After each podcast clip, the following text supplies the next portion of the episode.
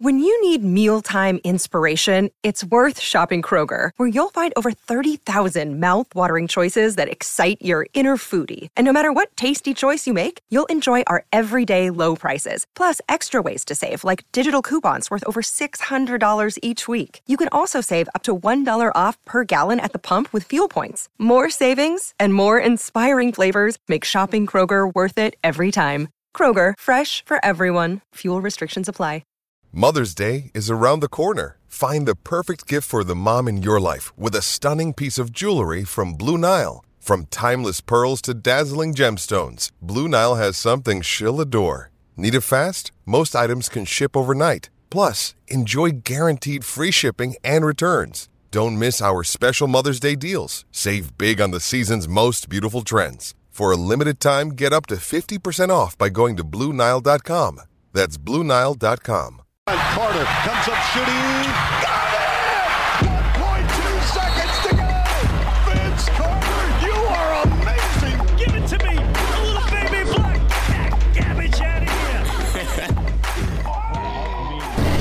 Welcome to Toronto Basketball Matters podcast number 19, almost to 20.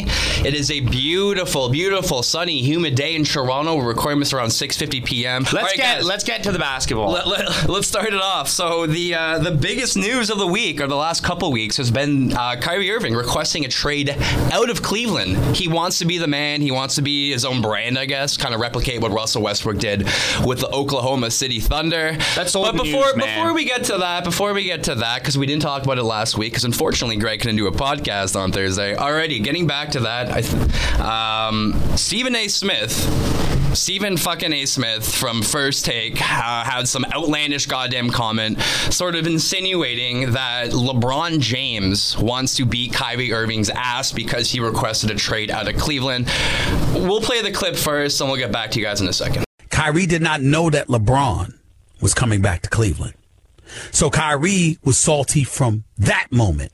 Now, it doesn't mean that they had a contentious relationship. They've talked on many occasions. According to my sources, LeBron James has tried to appease him at every turn. A matter of fact, I had sources in LeBron James camp literally tell me, and I'm quoting, I'm quoting Charles, if Kyrie was, uh, if Kyrie Irving was in front of LeBron James right now, LeBron James would be tempted, quote, to beat his ass, end quote. Hmm. Those are exact words because let me explain why. Because I want to make sure this is in context. LeBron James' beef with Kyrie has nothing to do with Kyrie wanting to be traded. LeBron's problem, according to what I'm being told, is that LeBron is upset that Kyrie has made him a subject to be broached in regards to Kyrie's desires to move out. LeBron is like, look, you're a big time player. You got franchise caliber material. You want to move on to greener pastures or what you perceive to be as greener pastures. That's cool. But why is my name being raked through the coals as if I'm a difficult teammate, as if I'm some prima donna, as if I'm this, that, and the third? Why are you putting me through that? When I've never done anything like that to you, and I just tried to be the teammate. Now, now obviously, this is coming from LeBron James' side. So the biggest issue I have with this specifically is the fact that I guarantee you he heard this this comment from some random guy at a bar or some shit like that in some sort of social situation, and then went on air the next day, didn't do his due diligence as a journalist, didn't get a second or third source, Well, as per usual. You know, exa- exactly. Like I'm just tired of this guy's goddamn bullshit. Greg, where do you stand on this? but he is the like symbol of that modern uh, sport journalism hot take. You know, to listen to him talk about his sources, right? Like he's like, I had this legitimate quote from my sources, right? Well, no, it, it- like you're supposed to use journalistic discretion in, you know, he basically just threw threw uh, flames on the fire, right? Uh, ignited things a little more. But that's You the know, God ethos is of game- ESPN, one God is- hundred percent though. yeah, it's it's it's pop sport journalism for for likes on Facebook, right? Uh, uh, and it's a reality of, of the sport media complex, right? It's something that I actually don't don't like because you, then you don't get a, a real nuanced discussion on issues that do matter, which I think people would be more interested in. That's why these shows started in the first place. There was a demand for this type of deeper sport news coverage than you get from the sports desk, which is exclusively just about on-field play. You don't get. I mean, you get some things.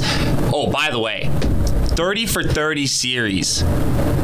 30 for 30 series on George Best. Watched it last night. Fantastic. And, and it talks about the birth of the modern celebrity athlete.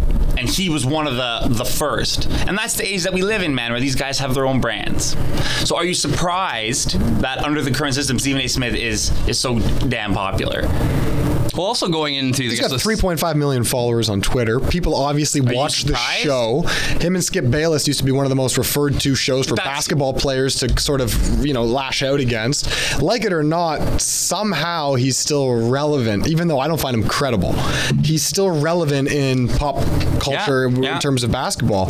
But I think stuff like this is, he sort of reports what people want to sort of hear. You know what I mean? If anything, it's more like uh, he, he's he thinks of a story that's really, really, really juicy that people really want to happen. Like him and LeBron are have this huge rift, and it's ever since the finals has been going on. And then all of a sudden he reports something that might hint at that. It's just that's what he does. That's how he, He- gets followers. That's yeah, but you're playing with people's thing. lives and livelihoods, right? Like that's not something you know that LeBron James, as the brand, is going to just let you say, and that's why he said something. No matter how much you suck, you suck up to him when you talk about. LeBron James. You hear this guy, you know, when the Raptors are playing them, it's like they don't even exist. Exactly. When they when he talks just about sucking up to LeBron, and now that he has something bad to say about you, you release that. Ch- it was a childish rant. he's always had something against LeBron, Stephen A. So why would I ever believe that he would know someone in LeBron's camp that would tell him something about how LeBron's? There's no like LeBron and his camp would word probably never camp- talk. Sorry, this phrase camp. Who counts? Who's like who counts as part of LeBron's camp?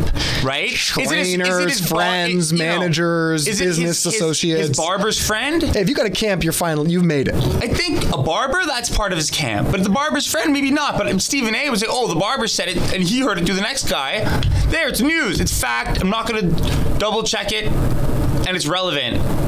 Completely indiscretionate. I'm sorry, Brandon. You wanted to get in. Yeah, yeah. no, Sorry, guys. I'm going to continue this dialogue and conversation. So, Kyrie Irving wants out of Cleveland. Uh, multiple factors as to why he'd want to get out. Uh, you could look at the fact that LeBron James is kind of handicapping the progression of his team by signing these like one year, two year contracts, not really knowing where he's going to be in a couple years. Kyrie Irving being part of that team, also playing a secondary role and not really receiving the publicity or fanfare that LeBron James gets. We're talking about him not being included within the last couple All NBA teams. Graffin, do you blame Kyrie Irving for wanting to get out of LeBron James' shadow and kind of carve his own career path? No, because I don't think this is something that's new for Kyrie Irving. Uh, he, I mean, people have n- now that we're like four or five or what a week away from having seen the trade request, having to see this sort of assess it right now. He signed that contract extension 11 days before LeBron made that decision of I'm coming home. Basically, he made that decision when the Cavs were terrible. Like he still wanted to stay with them as a bad team. So I really don't think them as a bad being a bad team or going to a bad team is, is it all relevant to him. He wants to be the player. He's always kind of wanted that. It's sort of the number one draft pick, I think, mentality. Um, but he said he said John Wall, I think, and Damian Lillard are two people that he looks to because of. I think what he really wants is sort of what Steph Curry had, someone who basically got a team that got built around him through drafts and ended up being successful, but he still is the number one guy. Focal point. MVPs. He said it, right? The exactly. point. So it's it's not so much. I, I think there's a mix of everything. It's not just LeBron um, Yo, and that. The, the whole I entire. something, though? well, the Do you- whole front office is terrible. Do you think it has anything to do though with his specific like relationship, social relationship with with LeBron, and just simply like them not kind of clicking as dudes? I don't. right? I don't think that at all.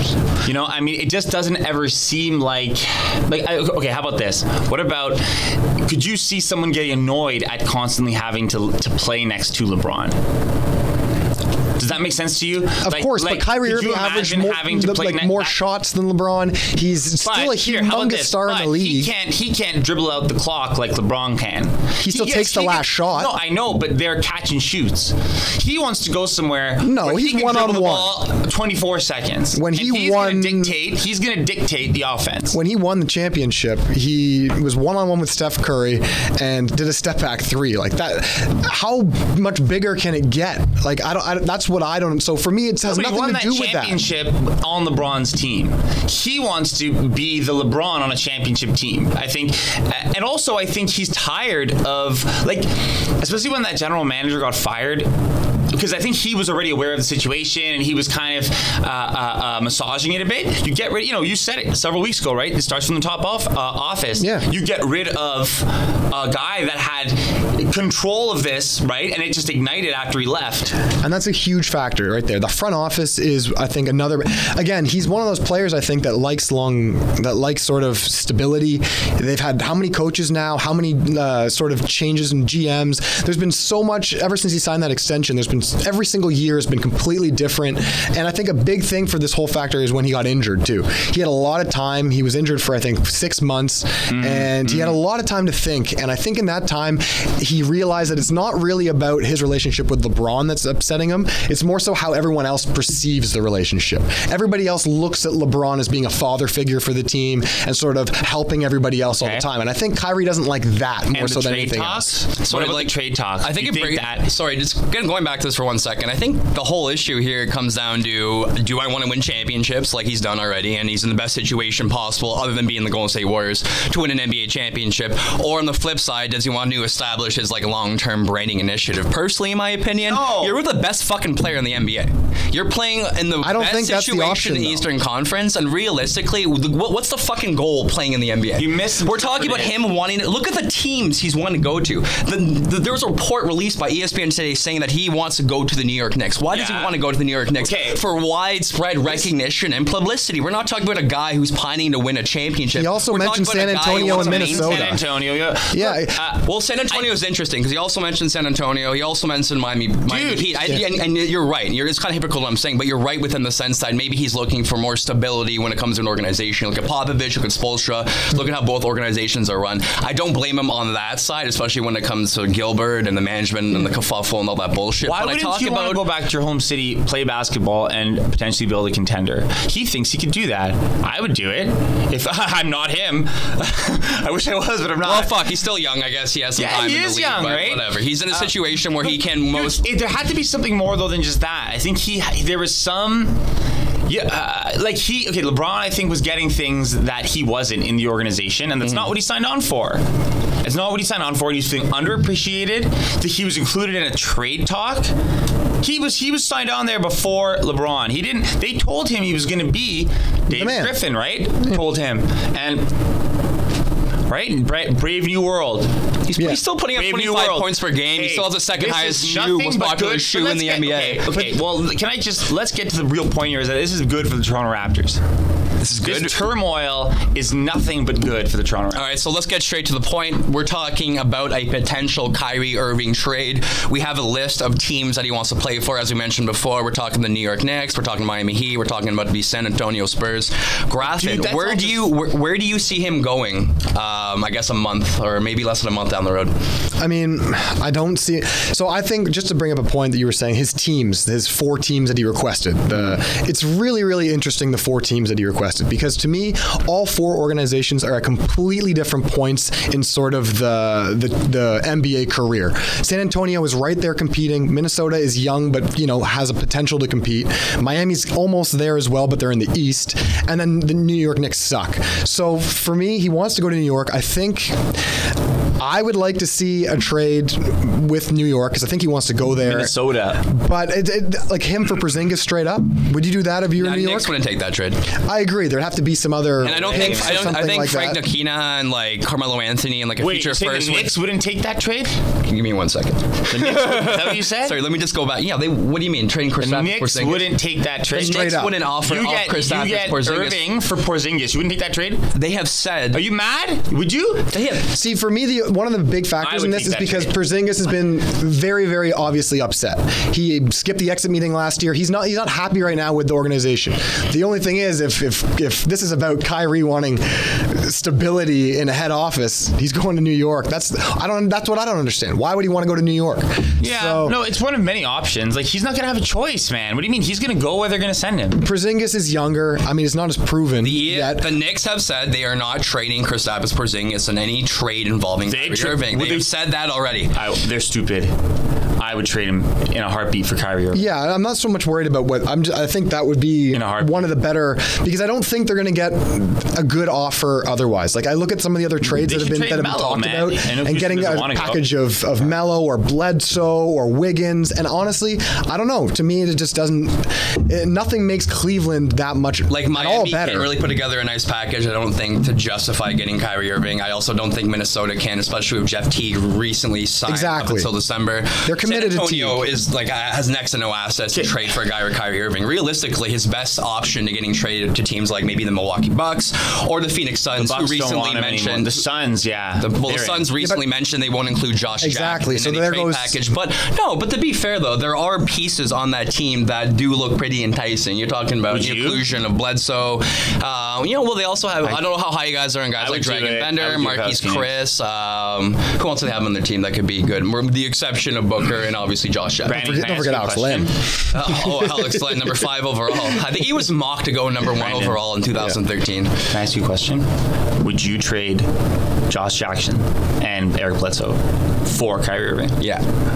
I, I, I wouldn't make From that whose trade. perspective? I would make that trade, but If you're Phoenix, like I'm talking they're about not going to include Yeah, of Josh course. Jackson. So, sorry. I think that's So I'm I talking would about too. value, like a value for a trade. It makes sense on both sides, but I don't think LeBron James would want to be would want to play or would be able to play with a player like Josh Jackson, especially Yeah, a it rookie doesn't coming to the make league. It's sense going to take a couple Cleveland's years to perspective. kind of get to. So is that but not good for Toronto? Is what I'm saying. It's a fantastic. It's fantastic for Toronto, but you also This got to turmoil factor in is Boston nothing but good. Celtics and you know, Washington Wizards retaining all three players or young guys of high upside. you know what you just said brought up a good point Those because don't the- matter. The only thing that matters is Cleveland. I this think. this issue with the Kyrie Irving trade is, is is kind of ironic because we always talk about how LeBron is sort of the de facto GM here. So LeBron essentially is going to have to approve before even Yeah, Kyrie yeah, does yeah. of the trade. Yeah. So how what a weird scenario What do you mean Cleveland's weird? put That- themselves that's in the now. modern NBA now, man. The players have incredible control Well, it's the in best- the free it's agency the- process. it's the best. LeBron best helped play. pioneer this now. There's no- Don't LeBron There's no denies other it. Player that does LeBron this, though. denies it. But But what- he helped pioneer it. He empowered the modern.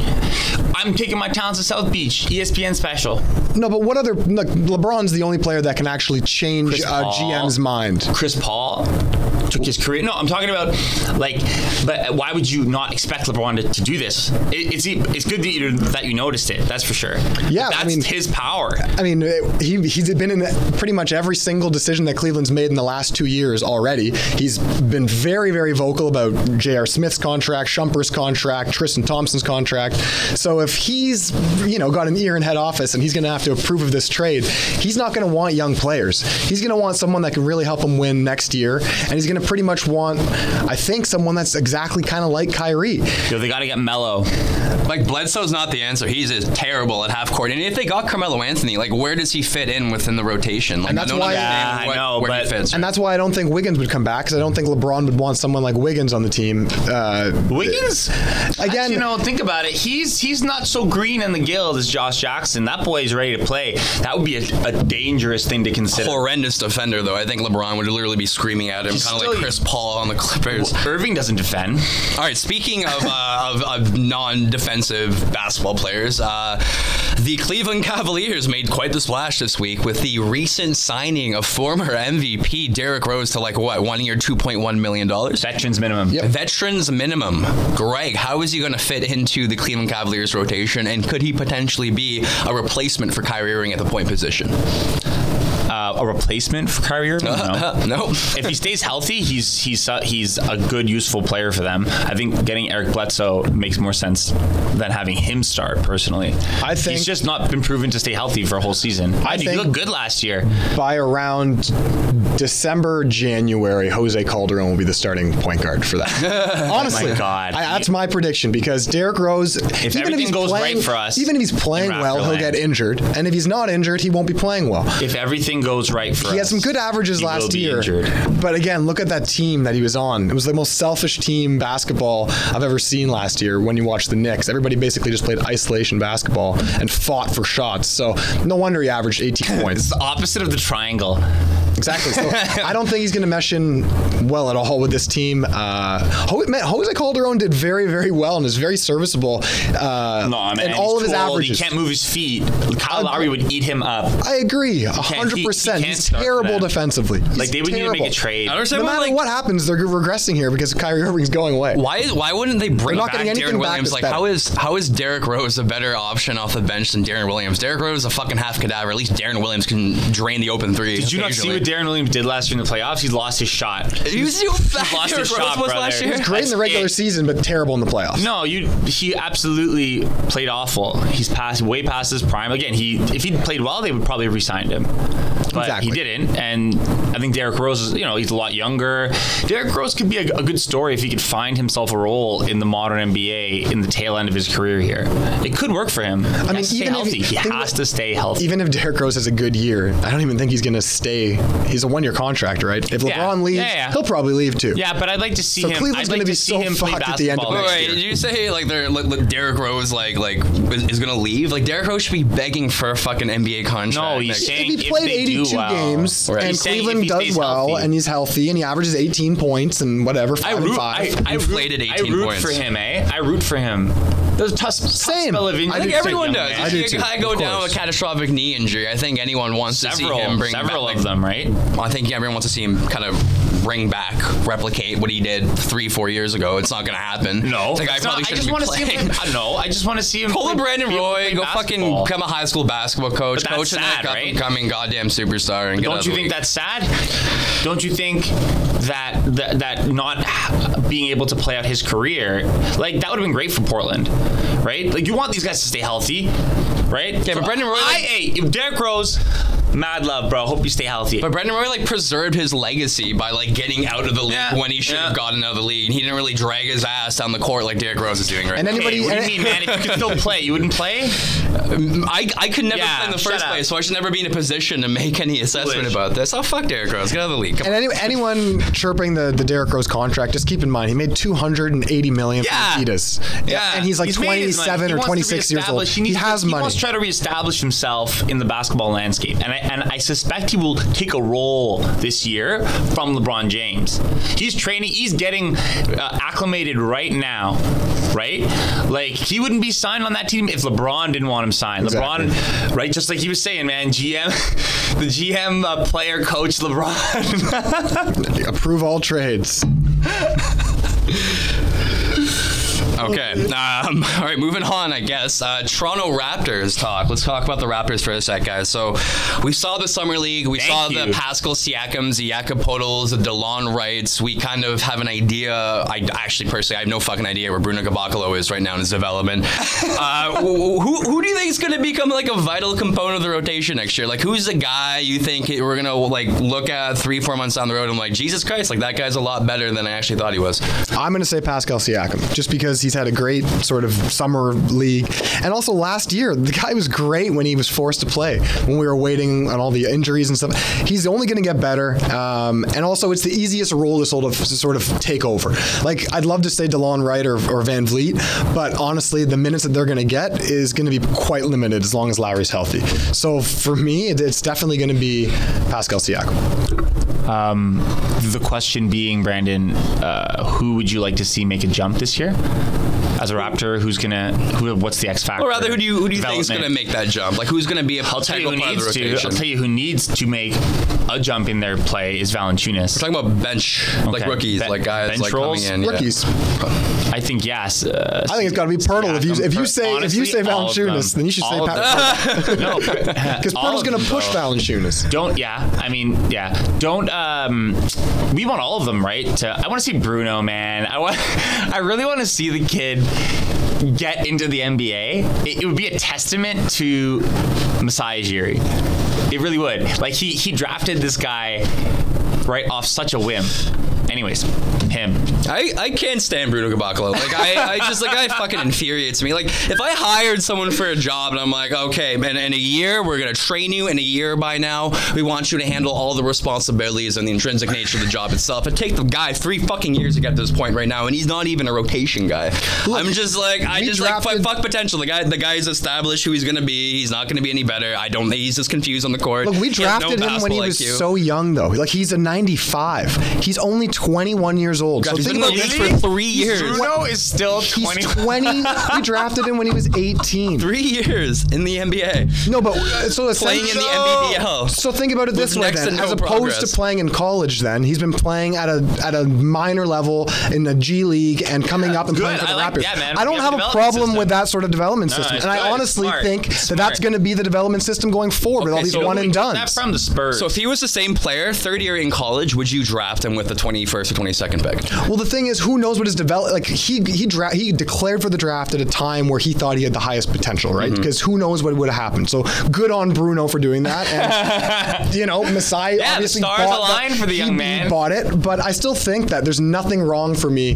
That's my main point. That there's nothing wrong for me, with me for someone going three years in college and getting drafted. Like there, there's so many good seniors and even sophomores this year that were taken in the draft. Like look at the scenario Yeah. Thornwell. He's doing great. Like he might have a great NBA career. Who knows? draft that year, I so think, th- too. he is still younger than players like that. I mean, who went after him, man? I had this fucking argument with a buddy when the draft went down, where like he's like, "Oh, Bruno might potentially be the next Kevin Durant or some bullshit like that."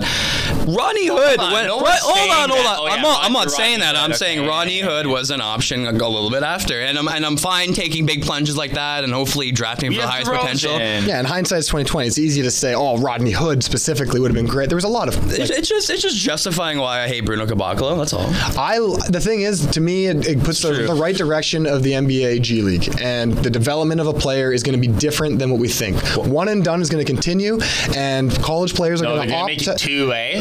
And even we if they should talk do- about that one of these weeks. That I would love to talk When the about college that. season and starts- some of the bullshit. John Calipari just Some pimping of out the- college prospects. You don't need to go to class. Just play some basketball, man. You're good. Beekeeping 101.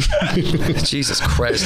It's, but not as bad as uh, Rick Pitino, who was like offering whores and like prostitutes and sluts as players. The week in uh, You know, you know who's like the Louisville? creepiest one for sure? Russell, Russelicious, Russ Smith. I just imagine him being like the most like disgusting There are human some being on campus in incredible though Louisville. high school coaches uh, in American university basketball. Some incredible coaches, I should say, not not just basketball coaches. yeah, like uh, LeVar Ball. Oh, Joe, I saw a clip of him like pulling his team off. Yeah. What is your? I'm sorry. I'm sorry. If I was if I was coaching one of those games, I think I would have absolutely lost it. What like he he should be banned from from coaching in that He- you know what? now. No, hold on. So look, no, look, no, no, no, hold on. No, no, no, segue. no, no, no, no. Let me tell you, it's awful sportsmanship. It's awful sportsmanship to pull your team. You are not that important. There is no argument against that. I don't think. And they were winning as well. What's that? they were winning as well when he pulled You know what? ball. And it's this, eh, but but it's this like Coach Carter. commercialization. It's no, no, no, no. It's not. Coach Carter would have had more respect. It's a than that. wannabe Coach, Coach Carter.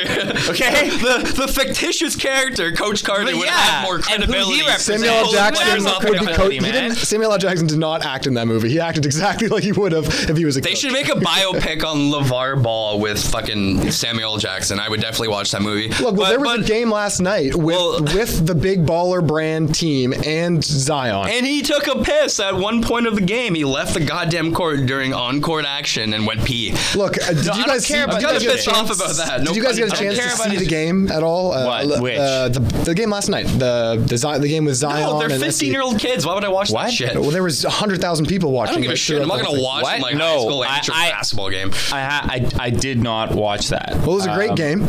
Um, know- I'll tell you that much.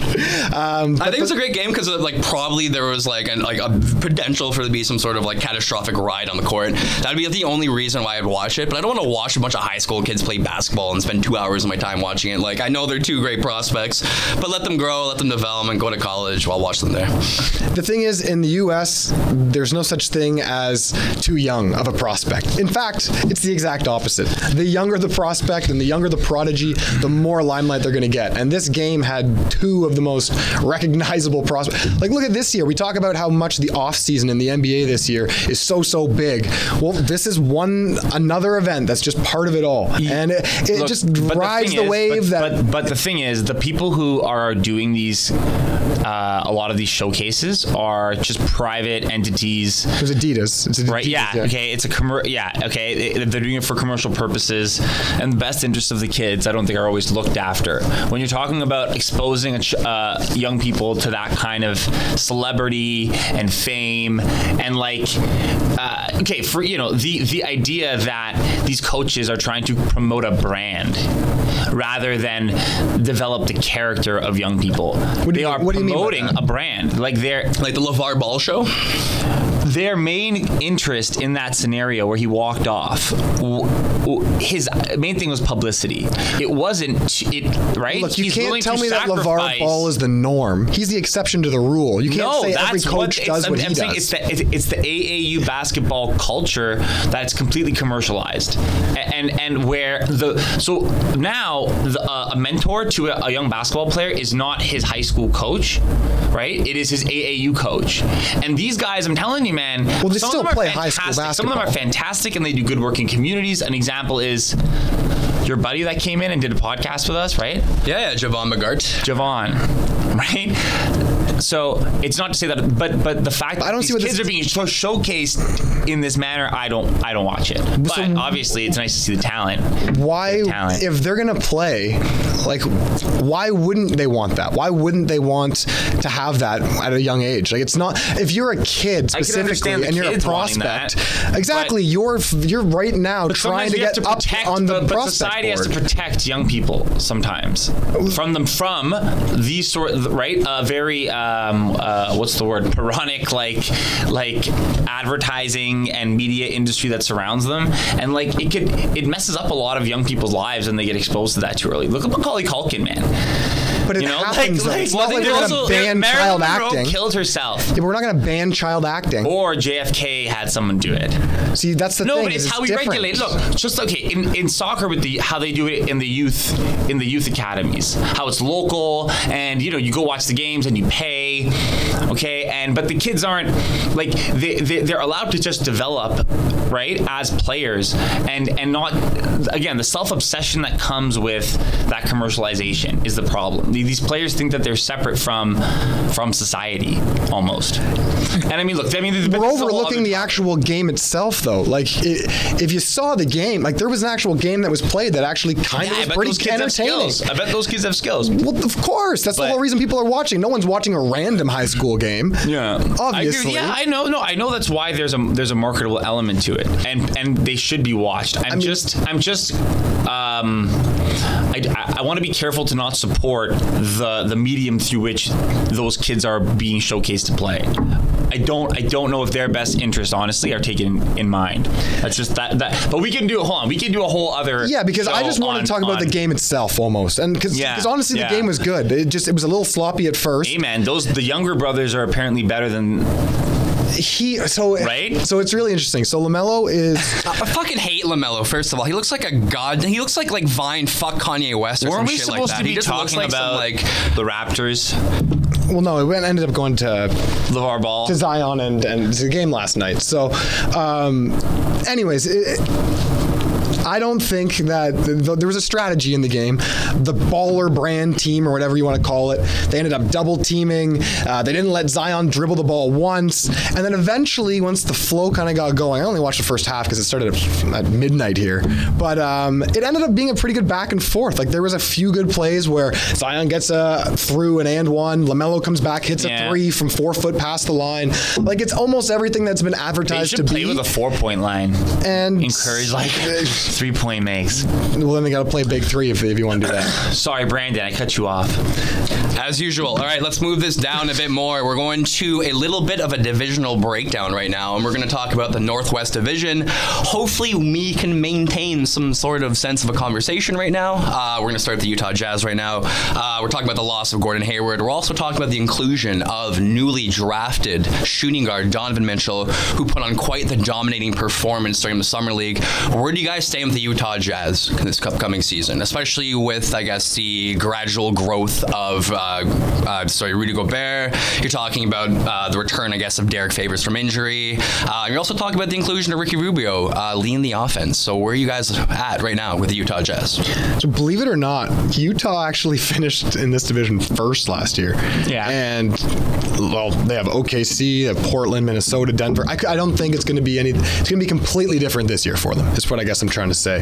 They had an off season where they regressed, obviously, and then you look at Minnesota, you look at OKC, um, even Denver. Like those three teams alone, I think all three of them will end up being better than Utah this year. Um, Gordon Hayward's one of those players that's just such, such a, a glue kind of player, and losing him is is really hard. I don't think someone like Ricky Rubio is going to come in. I think that they're going to drop. They had 51 wins last year. They could almost flip. Uh, they, I think they're going to be below 500 uh, this coming year. But for me, I don't know. U- Utah drops quite a bit. Well, I don't really see any other team in this division that's, you know, um, like I think Utah is the bottom of the barrel. Portland Trailblazers are kind of close. We're talking about Minnesota, Oklahoma City Thunder, and obviously the Denver Nuggets, you know, adding in- incredible additions like guys like Paul Millsap, Jimmy Yep. Butler, um, you know, Paul George as well. Um, I, I think they'll finish at the bottom of the pecking order. Greg, what do you feel about the Utah Jazz coming up? Uh. I think they'll have a similar record as they did last year, maybe a little bit less. The, actually, okay, what was their record last year? They were 51. So, anyways, they ended up coming in They'll- fifth. they'll get- fifth they'll get in maybe the like 40 like high 40s. 31. You think high 40s? Maybe. this might be the best 45. division in the NBA. Like Quin Snyder is a fantastic. That's what I mean. well. This division is going to be so tough for them. Rubio will will work there. He'll get the ball to Gobert. Gobert is the only thing that, and I think Gobert's one of His the offense players sucks. that eventually will just leave. His team. offense is poor though.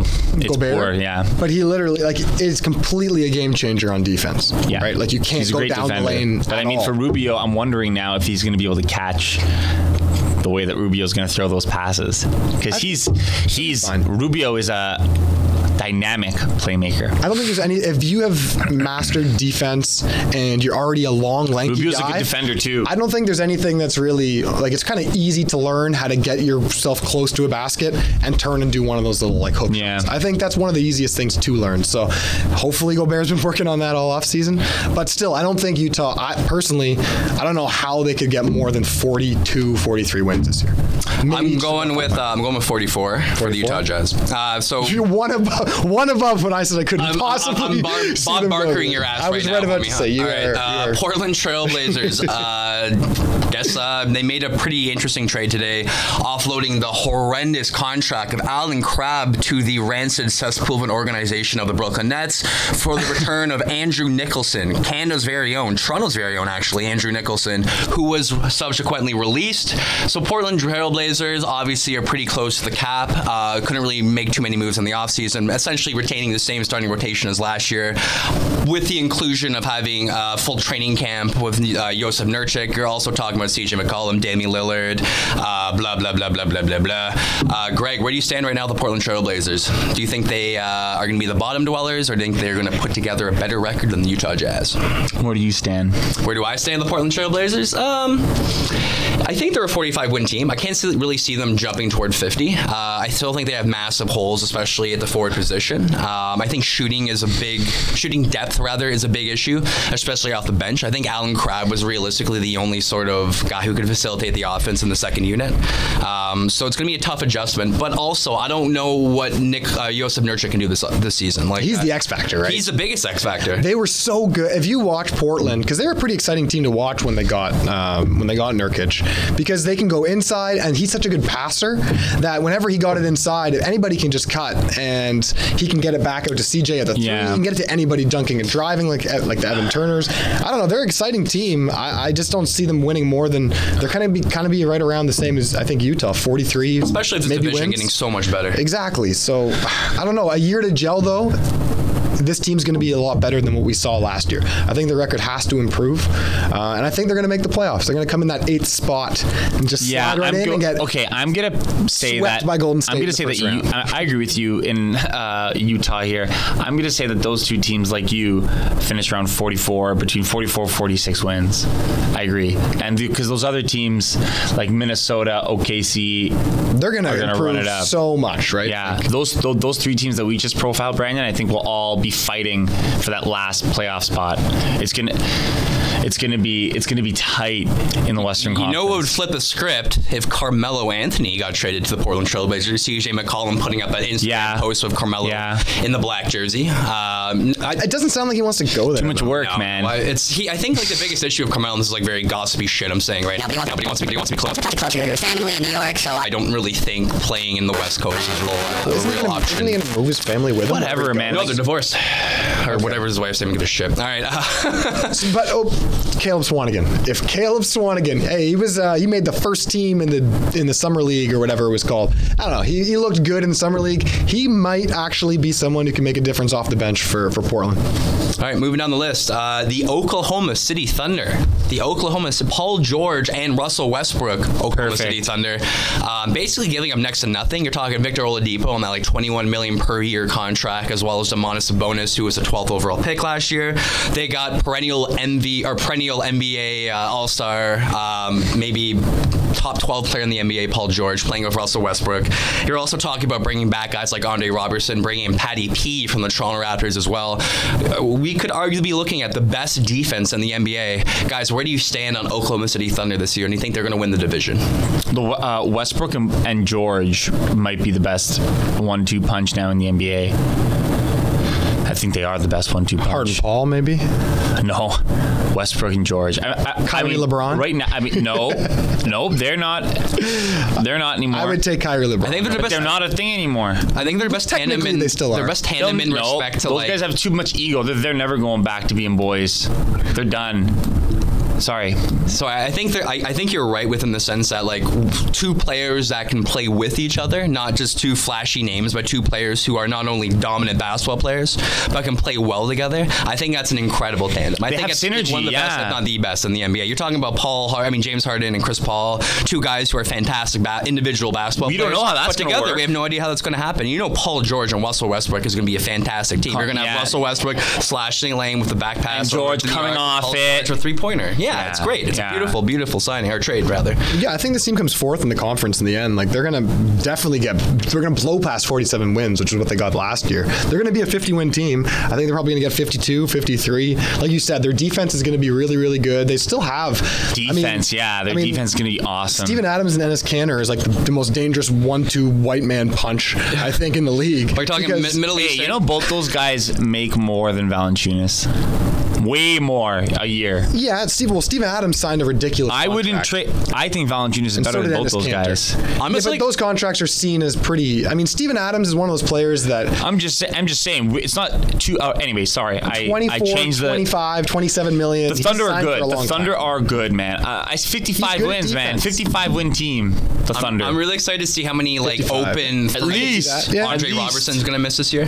I'm wondering how many open threes Andre Roberson's going to miss this He's year. not gonna have the need to take them. Paul George can take tough shots, man. I'm saying just doubling up on Paul George, Russell Westbrook with uh, no one covering Andre can't- Roberson at the elbow. I would like what happened last year, but probably. I know what you mean, but like the two players that they have, you I would rather have Paul George take an off uh, balance shot than pass it No, to an no, open absolutely, ro- like. Anyways, As long as Doug McDermott gets open and they pass him the ball, he will be McDermott's three on that all team, day. too. Yeah, exactly. that's not a bad- They've got a a, they've got a good. option. They've got great options inside and outside. They're going to be a team, and defensively, like we were saying, they're, they're going to be tough to beat. if Melo goes there, they are the real deal. Yep. I They agree. are right, okay. So, question for as they are now, who do you have Hmm. as a higher uh, ranked team at the end of the season? The Rockets Houston, or OKC? because Houston, Houston still? Houston, well, the team is proven, and they've added good pieces. Man, PJ Tucker works well there. PJ Tucker's like the most underrated signing. I Yeah, think. one of the most underrated signings. He's Because we saw him like as a Talk Raptor. about defense. Yeah, Yeah, good for him. he him. plays got some of the best wing defense in the league, And a team player, and he's too. getting paid now. Good for him, man. he's going to stick up for every. He's going to guard the hardest player on the other team every single time. He'll get. He'll find a lot of minutes on that team. I feel like. All right, Minnesota Timberwolves, another team who made quite the splash in the offseason, uh, signing point guard Jeff Teague, also making a trade for another superstar. We're talking Jimmy Butler from the Chicago Bulls. The Minnesota Timberwolves trading recently injured Zach LaVine, uh, second year point guard Kris Dunn, and uh, the, I guess, the, the superstar kidding of the Summer League, Lauri Markkanen, uh, to the Chicago Bulls for Jimmy Butler. Uh, we're talking about another year, under the belt for Karl Anthony Towns, Andrew Wiggins, pretty solid starting five rotation. Greg, where do you stand with the Minnesota Timberwolves? Minnesota's going to be a fantastic upstart, I think, this year. They have so much talent. I think Jimmy Butler makes them legit. I think Tom Thibodeau is a man and can coach and and and gets uh, the most out of his or demands. I mean, sometimes they fold under him, but he demands a lot from his players. And uh, with Butler there to kind of uh, lead a little more by example, with the talent that they have, man, they're legit they are legit. Like maybe they're a year they're a year away from being a contender in my mind if their development goes as it should. I'm concerned Towns is with- wicked. Look, for me- Towns is go on. I, I'm I'm I'm kind of with you uh, where you were going there. I'm a little bit concerned about the Timberwolves. For me, you like the they're gonna be Timberwolves a lot. For me, that's kind of like how you, I feel how you. I don't like about them. I the just think they're gonna be 76ers. good. Spacing, I think, is the biggest issue for the Timberwolves. Don't even compare the the Philadelphia 76ers to the Minnesota Timberwolves. Last year, they year- are not. They are not at Greg, this point in their answer me this. development. they are Last not year, how many? What was the win differential between the two teams? You think?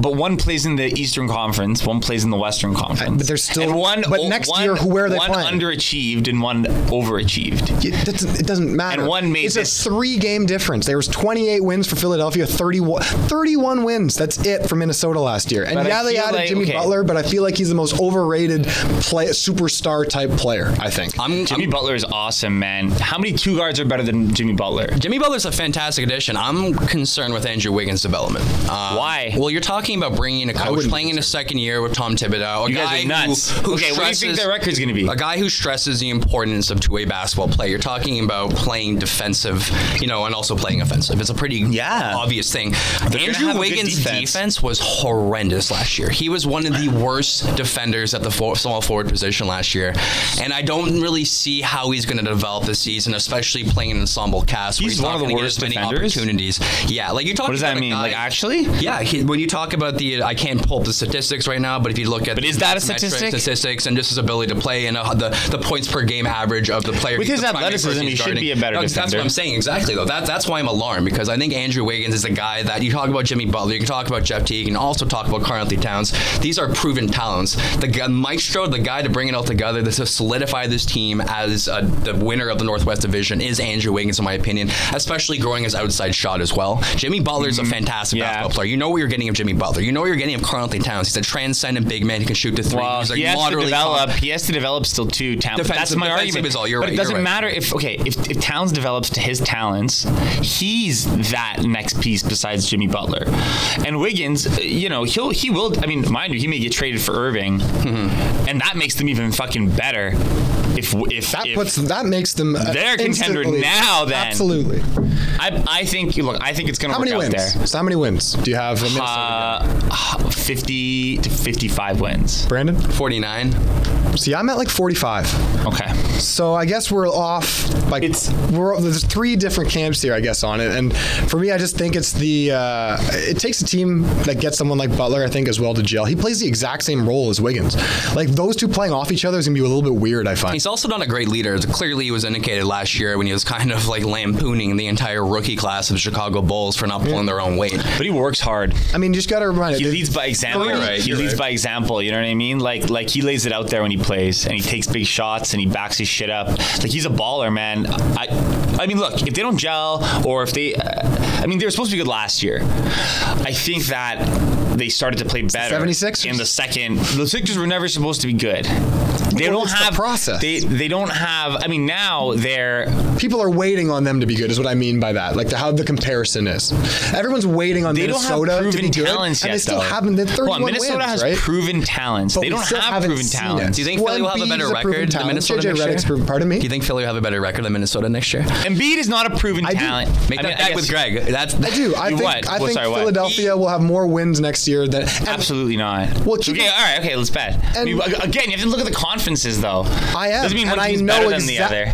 I'm not saying that. I think they're going to have more wins. You- You're acting like they're going to switch No, conferences man, they're not next going to year. have more wins than that. 30 I don't think Philadelphia. Yeah, yeah, Listen sure, to the, 30 the usual case of beer. How about Okay, that? all right, deal. all right. We got and- ourselves in. in I'm a shock top guy, just FYI. Invested, so, uh, indebted. I'm, got- I got myself indebted on a few different deals here. well, again, I don't think they're getting more. Than, so I guess that means I have to put Philly at around 46 wins. Well, that's a lot. That's a lot of wins because I just put four Conference, for them. I mean, in even in the East, they still they they they have no culture of winning built up there. Mind you, Minnesota. I was right. well, Minnesota. Kevin, other than Kevin Durant, the guy who- leaving I and think getting championships. The reason I say this is because in Minnesota they have proven winners with Jimmy Butler and Thibodeau. On Philly, they're all still searching for it, man. Like they're not real yet. They have to JJ go out there and they have to stay healthy. But see, he's gonna just shoot. He's just gonna shoot. Well, he's a veteran. He's like that veteran pres- He's not gonna put presence. them over the Amir. Johnson. No, I'm talking about he's like not- there's All right, people that guys, died. we are rolling down to the end of the podcast. Sorry. We got one more Getting team to into get it here. to. Good into it. All right, guys, last team, the Denver Nuggets. The Denver Nuggets, who essentially brought back everybody with the exception of Danilo Gallinari and also signed power forward from the Atlanta Hawks, Paul Millsap, to a three-year contract. Um, I'm, I'm really big on this team. Uh, G- Greg and I made a kind of side bet uh, a couple of weeks ago that I think the Denver Nuggets will have a better record than the Oklahoma City Thunder this season.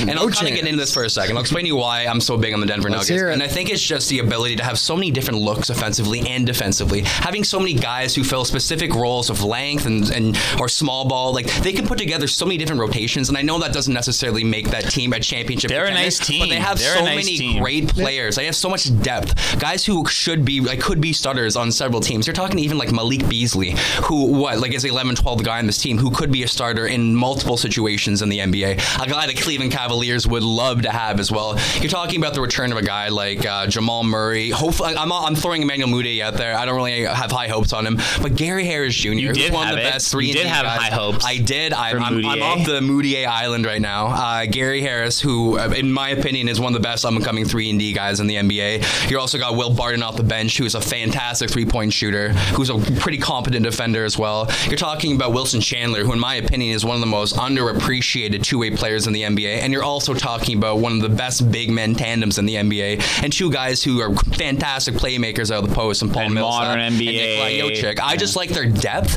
I like their coach, and I like yeah. the individual components that compose that team. I don't necessarily think they can go. Uh, They're well- they're well constructed. teams, They're but I like well the construction of the team. I like how many players they have that are actual NBA players, having like seven, eight guys in rotation. I think they have eleven guys on this team that can be rotation guys. In, Do you think they're many better? Do you think Denver's better than than the Raptors? Yeah. Um. Fuck. no. No, I, I don't think so. But I think the Raptors, if they're in this division, if would win this division. The one that no man. Mm, I don't think we. Well, win that's my division. biased opinion for the day, ah, guys. this is a Homer podcast. Dave. I'm wearing a Raptors jersey and hat. The Nuggets for me is Lowry. like the team that Lowry, baby. of all these players that like you don't really pay attention to, you don't really hear of too often, like the Gary Harrises, the the Malik Beasleys, and like you were saying, Will Barton. Well, they're not the sexiest names They're in the world, exactly but that's they're what I good mean. basketball but players. exactly, if you if you watch this team and getting Millsap, I think was a great it was a great call for them because the one thing they were kind of missing was that fringe all star. They had a whole bunch of players that were on the edge, and I think getting a, another big man to go with Jokic, Who's who's he's their passer. Okay, Jokic they, is the one their who's the Okay, their their team. potential is rooted in his ability to take another step next year. If he doesn't take that step, they can't achieve what you guys want them to. What do you mean? They added around him, and he was so good last year that they got Who's rid. their go-to scorer? They don't need a go-to scorer. That's what Everyone needs trying a to go-to at. scorer. Okay, you- This is the this is the fucking Then- NBA. then- what do you mean? they Like have- if they had one shot at the If end you're of the close, game, yeah, probably either Jamal Murray. I, I would Jamal say. Murray and Gary Harris Jr. are 20 point Yeah, per game exactly. players. no, my opinion. unproven. What do you mean unproven. Uh, they so that okay. Gary Harris Jr. Okay, you're right. This Jamal is- Murray unproven, absolutely 100%. But I think Gary Harris Jr. Gary Harris. he could has prove himself Probably the to most be a underrated player like that. in the NBA. He could prove himself to be, but he's not. You're, I'm talking about like you look at someone like DeMar DeRozan, and you can say what you want about him. He can get a shot whenever the hell he wants, Mm-hmm. deep in shot clocks, right? Uh, the ability to, to hit, you know, fade away, game-ending shots. That is very important. Uh, in uh, well, especially especially the playoffs actually. But without that, it's hard to win. I'd say over 50 games in the NBA. That's Yeah. why I'm saying it depends. If Jokic can be that, because Millsap isn't that. The thing is, They don't have a Jokic player is like such that. a good passer, though, that if you get the ball down low to him and you surround him with three point shooters, and they Yeah, they're gonna pass the whole shot bring clock one- away. No one wants to shoot it. You What do you need a killer. Uh, You need someone in that lineup So- so- now. As soon as A they double 25 point Jokic, score. hold on. As soon need- as they double Jokic, though, down low, and they have ball, to do right? something, they can move it outside. I yeah, the defense will shift. And then no one wants. Okay, well, all I'm saying is that team needs, in my opinion, a go-to score, a 25 game, a 25 points a game score to make them a legit. Look, uh, unfor- team. unfortunately, I agree with you just because I don't think they're going to make the playoffs next year. I, I don't think they're going to be better than OKC. And my prediction for them, Okay, yeah, okay, okay, unfortunately, is going to be a team that is going to get to the trade deadline next year. They're going to Oh, realize man. that they're not going to be there, and there's going to be a bunch of teams that are fighting for the assets on this team. Like we we're talking about right now, there are so many good little players and role players on this team that would fit well on a championship roster that I think they might get deconstructed deconstructed at the trade deadline, and they might get picked apart. And who knows? They might get a bunch of draft picks for it and just decide to rebuild. But for me, I can kind of I hate to say it, I like Denver. I like watching them play. But I Yeah, just they don't play an see them- exciting brand of basketball. They they, that se- far. they seem to be like the one of the few teams though, and I know it's a very far fetched hot take to make right now, but they seem like one of the few teams in the NBA that could put together a potential package for Kyrie Irving. They seem like they could put together the right guys, the right sort of draft picks to the Cleveland Cavaliers to get Kyrie Irving. And if I was in Kyrie's situation, I, Mm. that is the best spot you could go to if you want to be a man and win.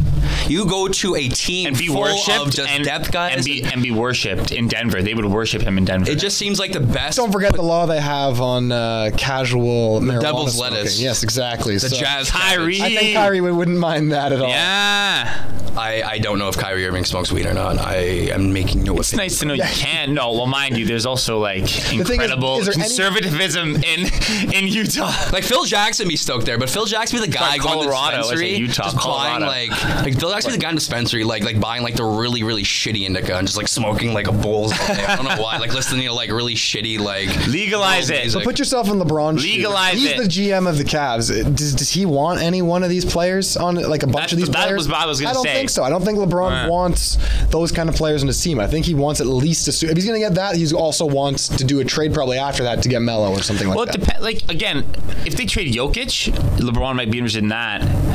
He's a good. You could put that guy at five. You know what I mean? Instead of Tristan Thompson, they they become really, really Okay, Like so that gives them another dimension. Gary Harris and Jokic for Kyrie straight up. Oh Would Oh you my do that? god! I, if I was Denver, I wouldn't make that trade. Would you make that trade if you were Denver? probably. No. Give away Jokic. Again, proven. Who's proven? Kyrie is a pro bona fide, proven com- like commodity. This guy will put fans in the in the seats. He will. You can build a team too. around him. He's that good.